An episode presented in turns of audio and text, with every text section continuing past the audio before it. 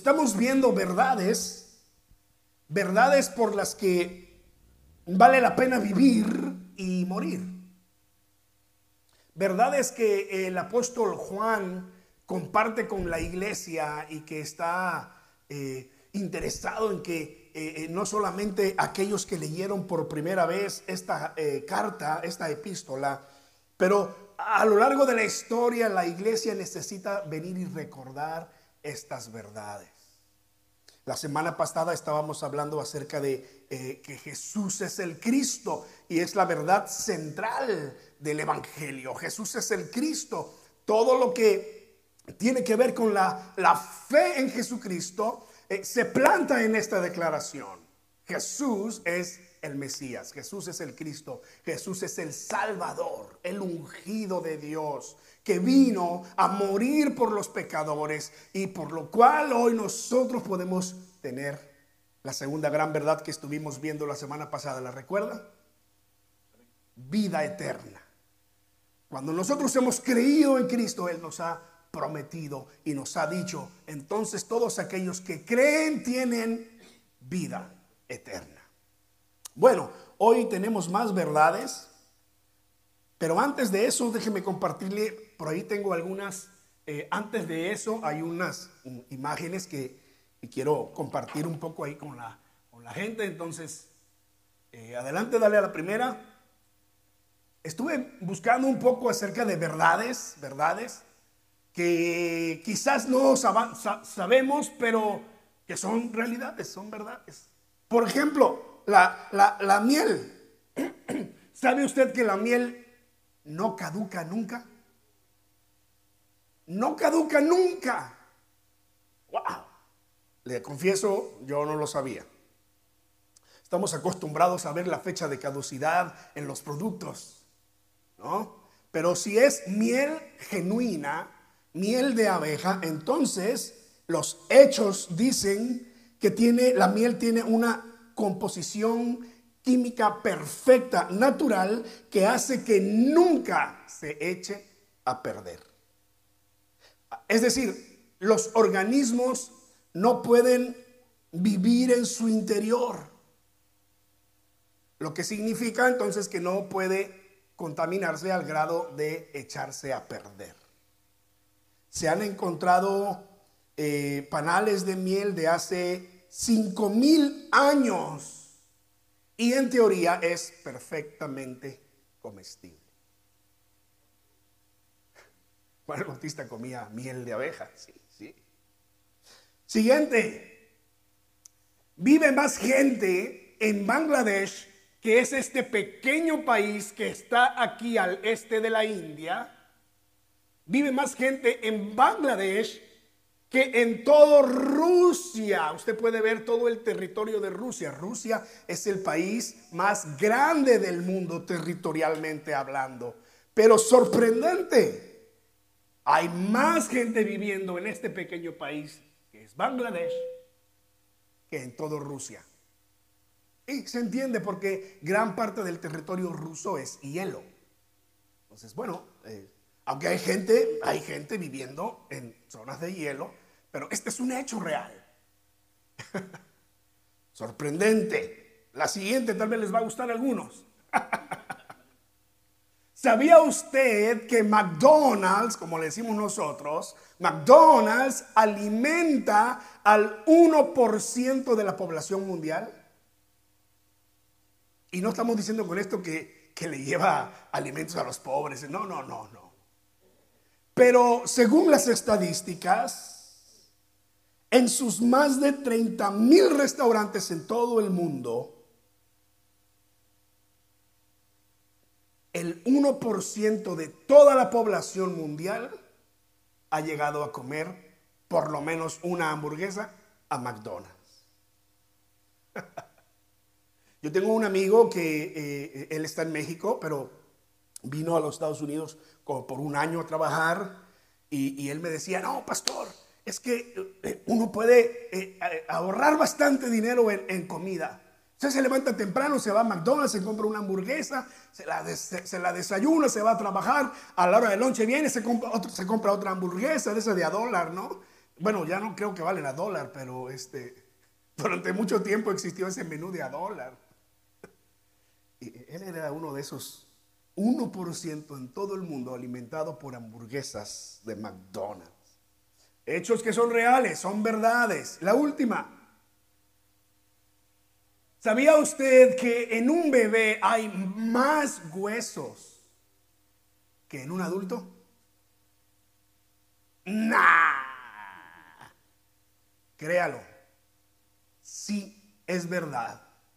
Lo que sucede es que en los bebés, obviamente ellos terminan de desarrollarse ya una vez nacidos.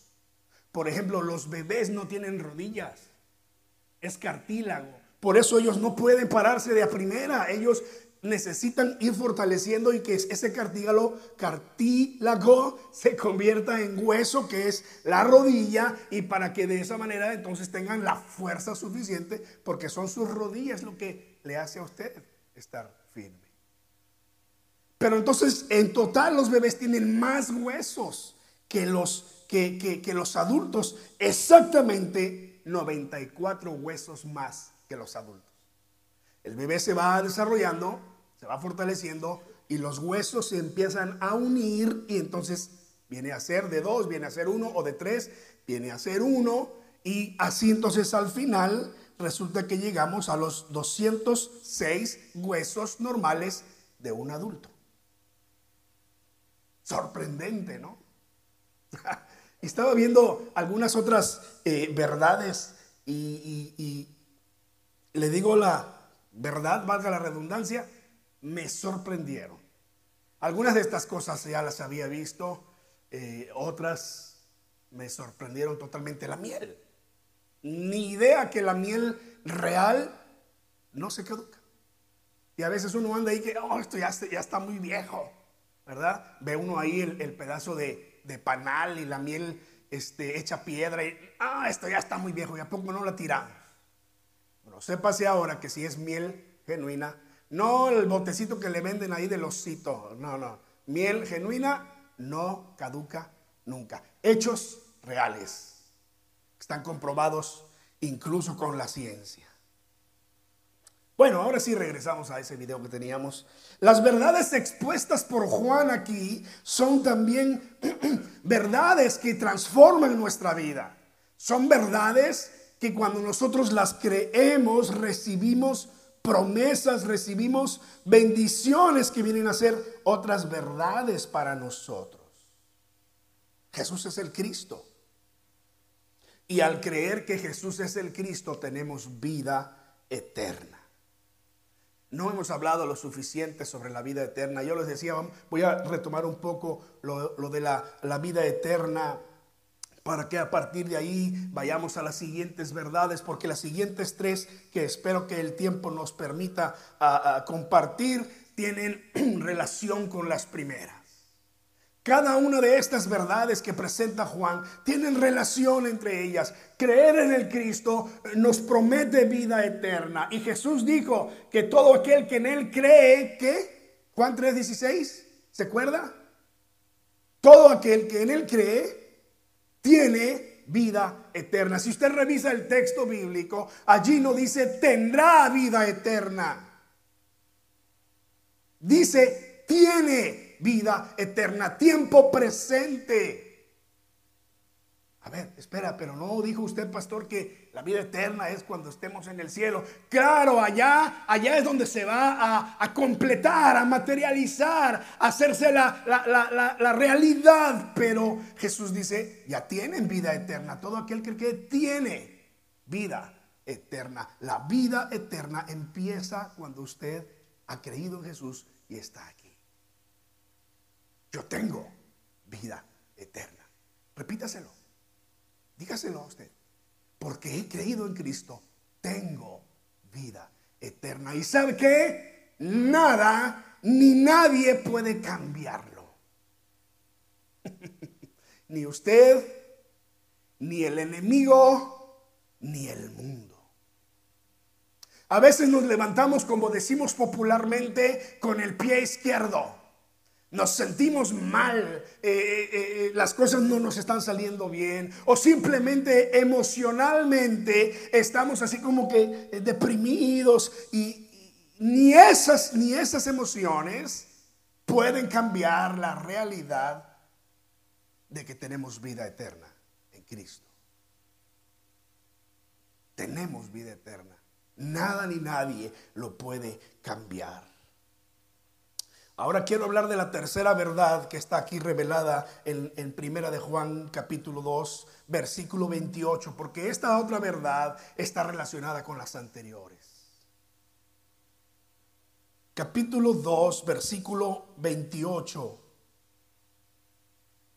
Ahora, hijitos, permanezcan en él para que cuando aparezca, dice así, para que cuando aparezca tengamos confianza y no nos avergoncemos delante de Él. Luego que dice, en su venida. Por lo menos dos referencias aquí en este versículo 28 encontramos de esta gran verdad. Jesús vendrá otra vez.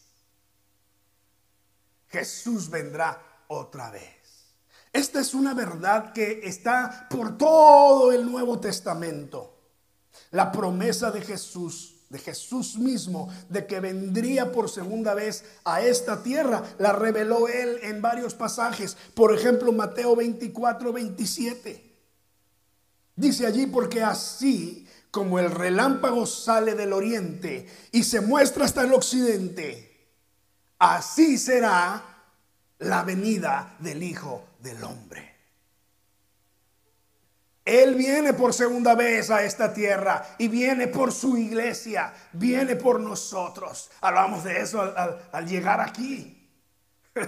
Se nos hizo un poquito tarde ahí en la, en la ruta y, yo me llevé las llaves conmigo, así que mi esposa eh, llegó. Primero llegó el hermano Roberto y estaba cerrado. Luego vino mi esposa y, oh, está cerrado. Claro, hay otras puertas abiertas, ¿no?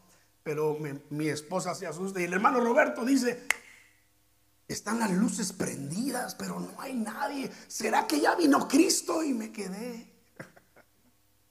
Yo le dije, hermano, recuerde que la escritura dice, y todo ojo le verá. Así como el relámpago sale del oriente y se muestra hasta el occidente, así será la venida del Hijo del Hombre. Jesús no solo habló de su segunda venida, pero nos reveló que todo mundo lo va a ver. Así que la próxima vez que usted se despierte después de dormir una siesta y no haya nadie en su casa, no piense que Cristo vino, porque si usted no lo vio, entonces no ha venido Cristo.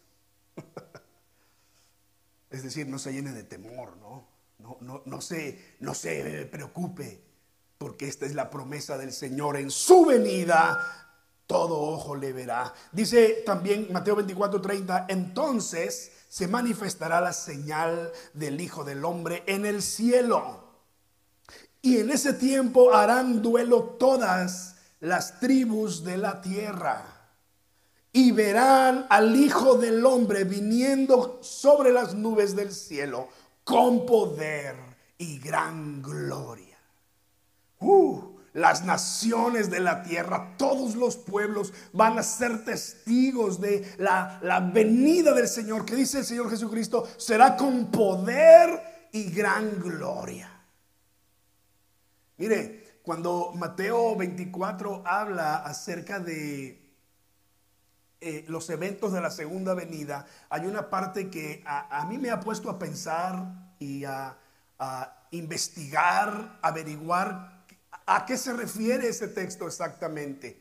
Tiene muchas interpretaciones. Y no vamos a entrar en discusión ahora sobre qué es lo que significa el texto. Pero una de esas señales, según la Biblia, es que las estrellas caerán del cielo. Así dice el texto.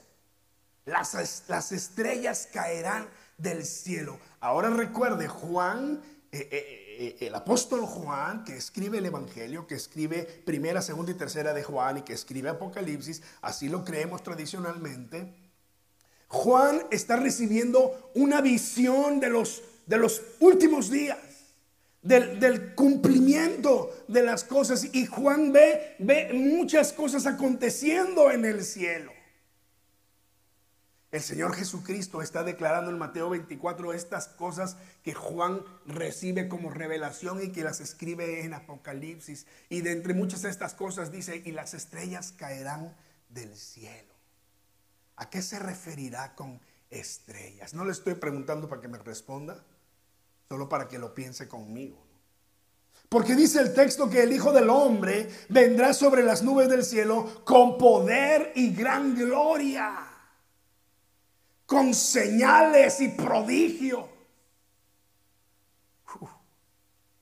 Mire, yo espero que usted y yo, espero con todo mi corazón que usted y yo seamos parte de los que el Señor se lleva a su presencia y que podamos ver con nuestros propios ojos todo esto acontecer desde allá arriba.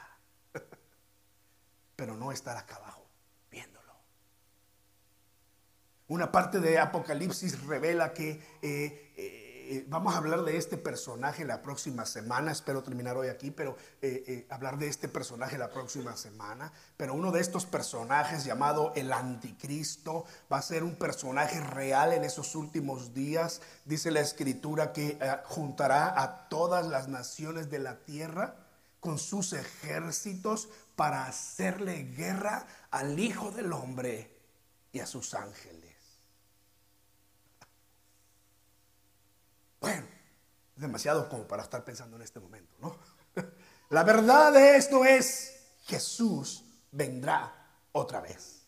Jesús viene. Y Juan dice, cuando Él aparezca, cuando Él venga, estén preparados, estén firmes, permanezcan en Él.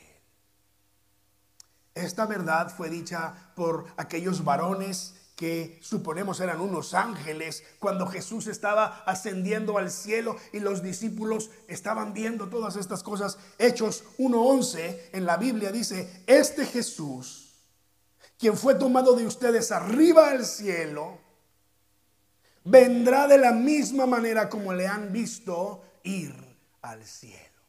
Otra vez, la verdad vendrá, vendrá de la misma manera, vendrá otra vez. Hebreos 9:28 dice, así también Cristo fue ofrecido una sola vez para quitar los pecados de muchos. La segunda vez, ya sin relación con el pecado, aparecerá para salvación de los que lo esperan.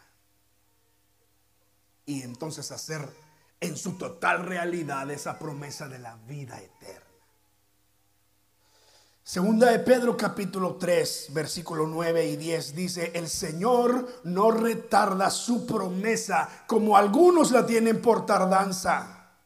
Más bien es paciente para con todos, porque no quiere que nadie se pierda, sino que todos procedan al arrepentimiento.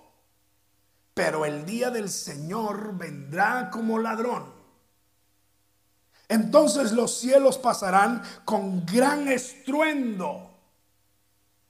Los elementos ardiendo serán deshechos.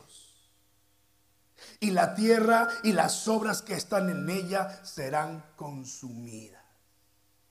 Wow.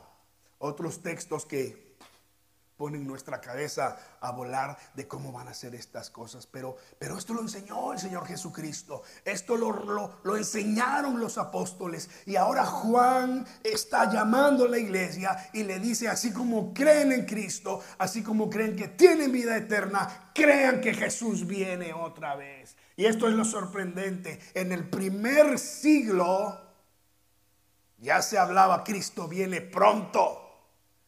En el primer siglo ya se decía, estos son los últimos días. Y han pasado 21 siglos. Y es que los últimos días abarcan desde el tiempo en el que Jesucristo estuvo en esta tierra hasta el último día en que el Espíritu Santo se ha quitado de la tierra. El Señor Jesucristo haya levantado a su iglesia y entonces venga el juicio sobre este mundo pero que ese día usted y yo estemos allá con Él. Amén. Que veamos todas estas cosas acontecer pero desde allá arriba, no aquí abajo. No aquí abajo. ¿Crees esto? Solamente cité cinco textos. Podría tardar dos horas hablando una y otra vez de más textos en la Biblia. No nos da tiempo ahora. Quisiera meterme a esos textos difíciles de, Apocalipsis y, ver allí todas estas realidades de cómo el Señor vendrá con su ejército para levantarnos y llevarnos con Él, para estar para siempre con Él. Pero el tiempo, el tiempo no es justo muchas veces. Este es el mensaje. Juan nos exhorta a permanecer en Él y estar preparados creyendo estas verdades con todo nuestro corazón. Para que cuando Él venga, dice, no seamos avergonzados, no nos escondamos avergonzados, sino le recibamos con los brazos abiertos. No sé si usted ha visto ese eh, video por allí en las redes sociales, un grupo de hermanas cantando un coro sobre la venida de Cristo. Y el canto en esa última frase termina diciendo, eh, solo espero que me vengas a buscar. ¿No, ¿No lo has visto? Y de pronto se oye una voz de las hermanas cantando al frente en la iglesia. Se oye una voz que dice, pero no todavía, Señor. Yo no sé si la hermana eh, estaba disfrutando mucho su vida. Yo no sé si se acababa de comprar una casa o tal vez tiene nietos. No sé, pero dice, pero no todavía, Señor. Mire, esta verdad se va a cumplir. Y cuando esta se cumpla, que usted y yo estemos preparados. No nos apeguemos tanto a las cosas materiales no son importantes. Nada nos vamos a llevar a la tumba. Nada nos vamos a llevar al cielo. Todo se va a quedar aquí. Pero yo le aseguro esto porque la Biblia me permite pensar así. Cuando estemos en la presencia de Dios, nos vamos a reconocer unos a otros. Allí yo espero ver a mi padre, a mi hermana, Allí vamos a poder abrazarnos todos. Parece que vamos a recordar eh, no solamente nuestros rostros, pero los momentos preciosos que vivimos. Pero los momentos difíciles de esta tierra habrán quedado en el olvido. Seremos transformados en tal forma que allá en el cielo, dice la Biblia, no hay llanto, no hay tristeza, no hay dolor, no hay enfermedad. ¿Cuántos dan gracias a Dios por estas verdades? Así que estemos firmes y mientras ese día llega, recuerde, hay que vivir en la luz, hay que vivir en el amor, hay que vivir en la verdad. El Señor Jesucristo dijo estas palabras, estén atentos porque no saben a qué hora va a venir su Señor. Pero sepan esto que si el dueño de la casa supiera a qué hora va a venir el ladrón, se quedaría despierto y no dejaría que robaran su casa. Por tanto, también ustedes estén preparados, porque el Hijo del Hombre vendrá a la hora que menos lo espera. Mateo 24, 42 al 44. Mire estas últimas dos verdades, porque estas últimas dos verdades nos van a ayudar a que estas primeras verdades sean una realidad en nuestra vida. Versículo 20 y versículo 27 de Primera de Juan capítulo 2. Versículo 20 dice, pero ustedes tienen la unción de parte del santo y conocen todas las cosas. Y luego el versículo 27 dice, y en cuanto a ustedes, la unción que han recibido de Él permanece en ustedes y no tienen necesidad de que alguien les enseñe. Pero como la misma unción les enseña acerca de todas las cosas, y es verdadera y no falsa, así como les enseñó, permanezcan en él. Cuando Juan habla de la unción, ¿a qué se refiere? a la presencia gloriosa del Espíritu de Dios en la vida del creyente.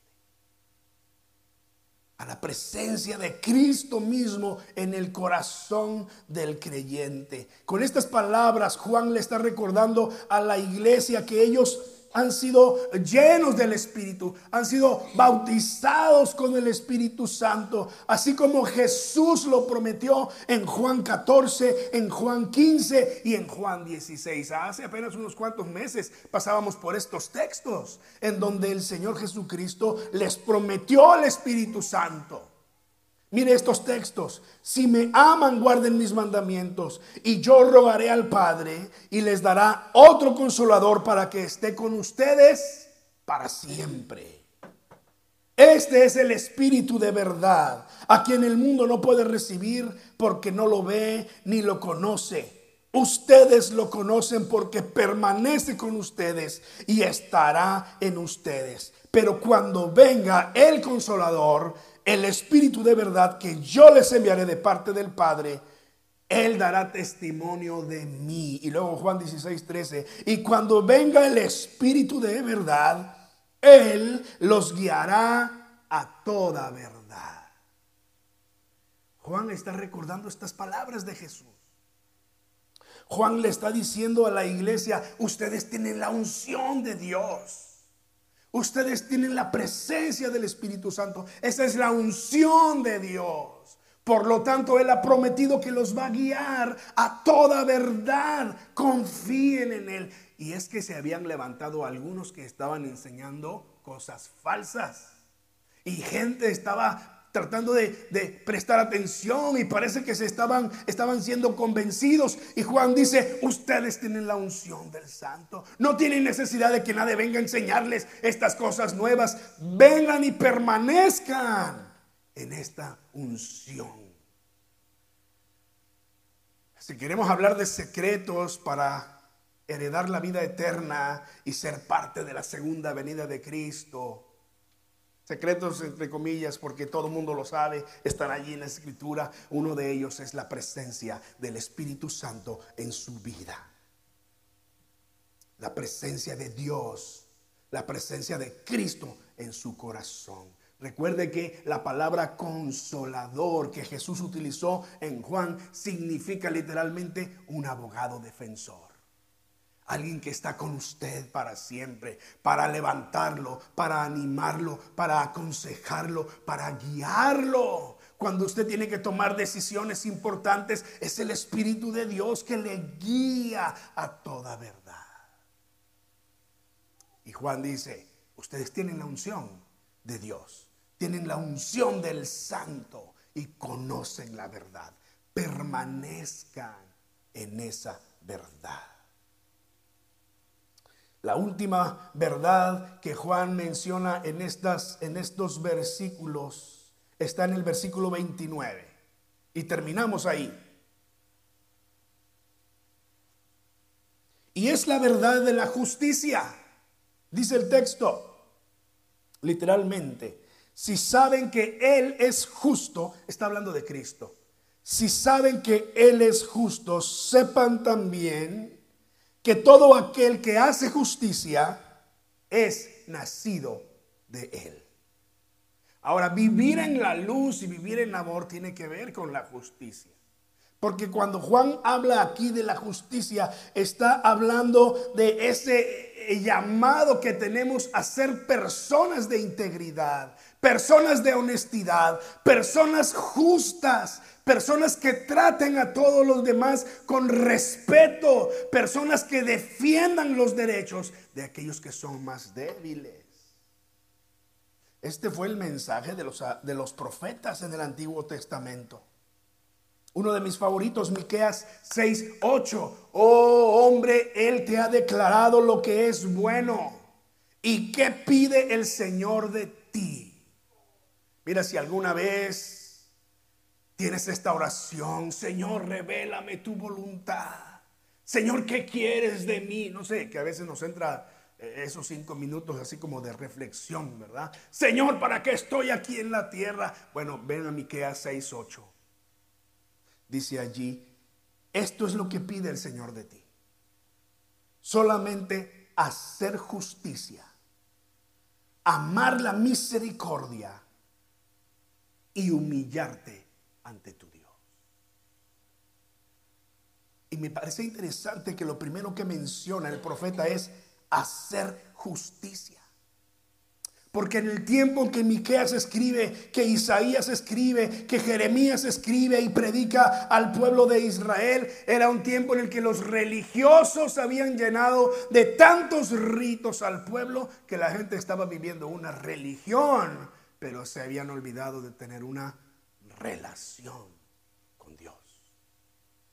Parece interesante que en estos días el mundo está lleno de religión, ¿no? Hay religiones de todo tipo. Hay iglesias con todo tipo de nombre. Nosotros somos una de esas. Y a donde quiera que usted vaya, así va a ser. No crea que va a escapar de estas realidades. Pero una cosa muy diferente es tener una organización, tener un orden, tener una estructura, alabanza, predicación, oración, convivencia, etc. Y otra cosa muy distinta es hacer de todo esto una religión. No se trata de cumplir reglas por cumplirlas. No se trata de venir por costumbre. No se trata de dar nuestra ofrenda o nuestro diezmo porque tengo que. Todo se trata de una relación correcta con Dios.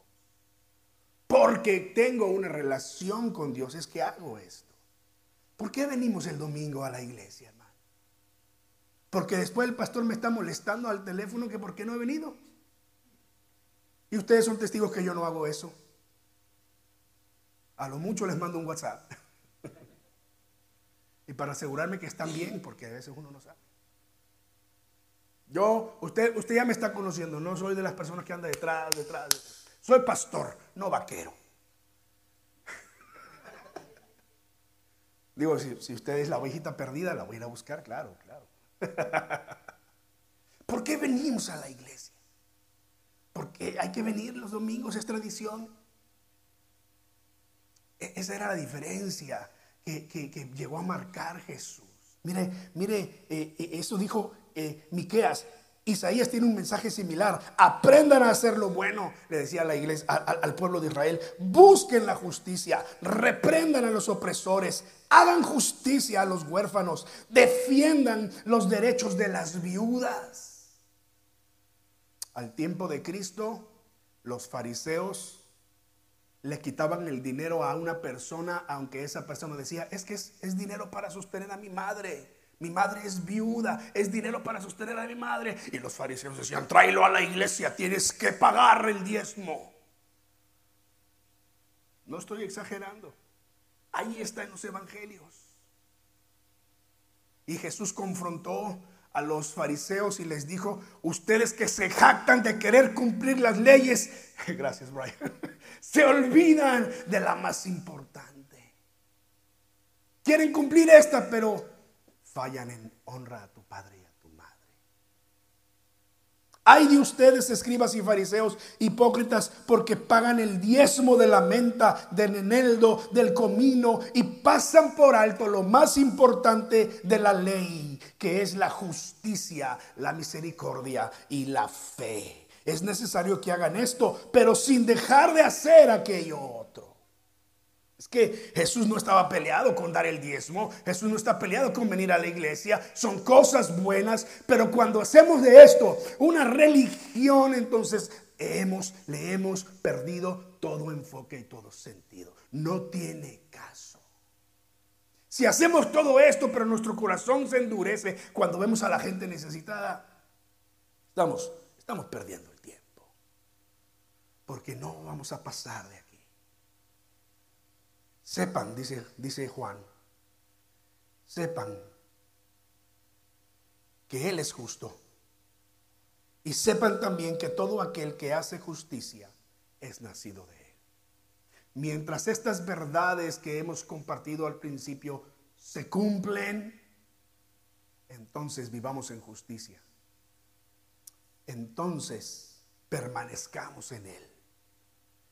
Decía al principio, al principio del servicio, quizás algunos de ustedes no llegaron para escucharlo, pero les decía yo, 99% del, del éxito en la vida en Cristo es perseverancia, es permanecer en medio de cualquier circunstancia. Verdades que, vale, que valen una eternidad. Verdades que nos van a llevar a la realidad de la vida eterna y de ser parte activa de la segunda venida de Cristo. Verdades que se cimientan en el hecho de que creemos que Jesús es el Cristo. Cierra tus ojos conmigo. Oremos juntos en esta en esta tarde. Bendito Dios. Gracias por las verdades de tu palabra, mi Dios. Gracias Señor porque en ella nos recuerdas la necesidad de permanecer, pero también la necesidad de vivir en el enfoque correcto nuestra espiritualidad.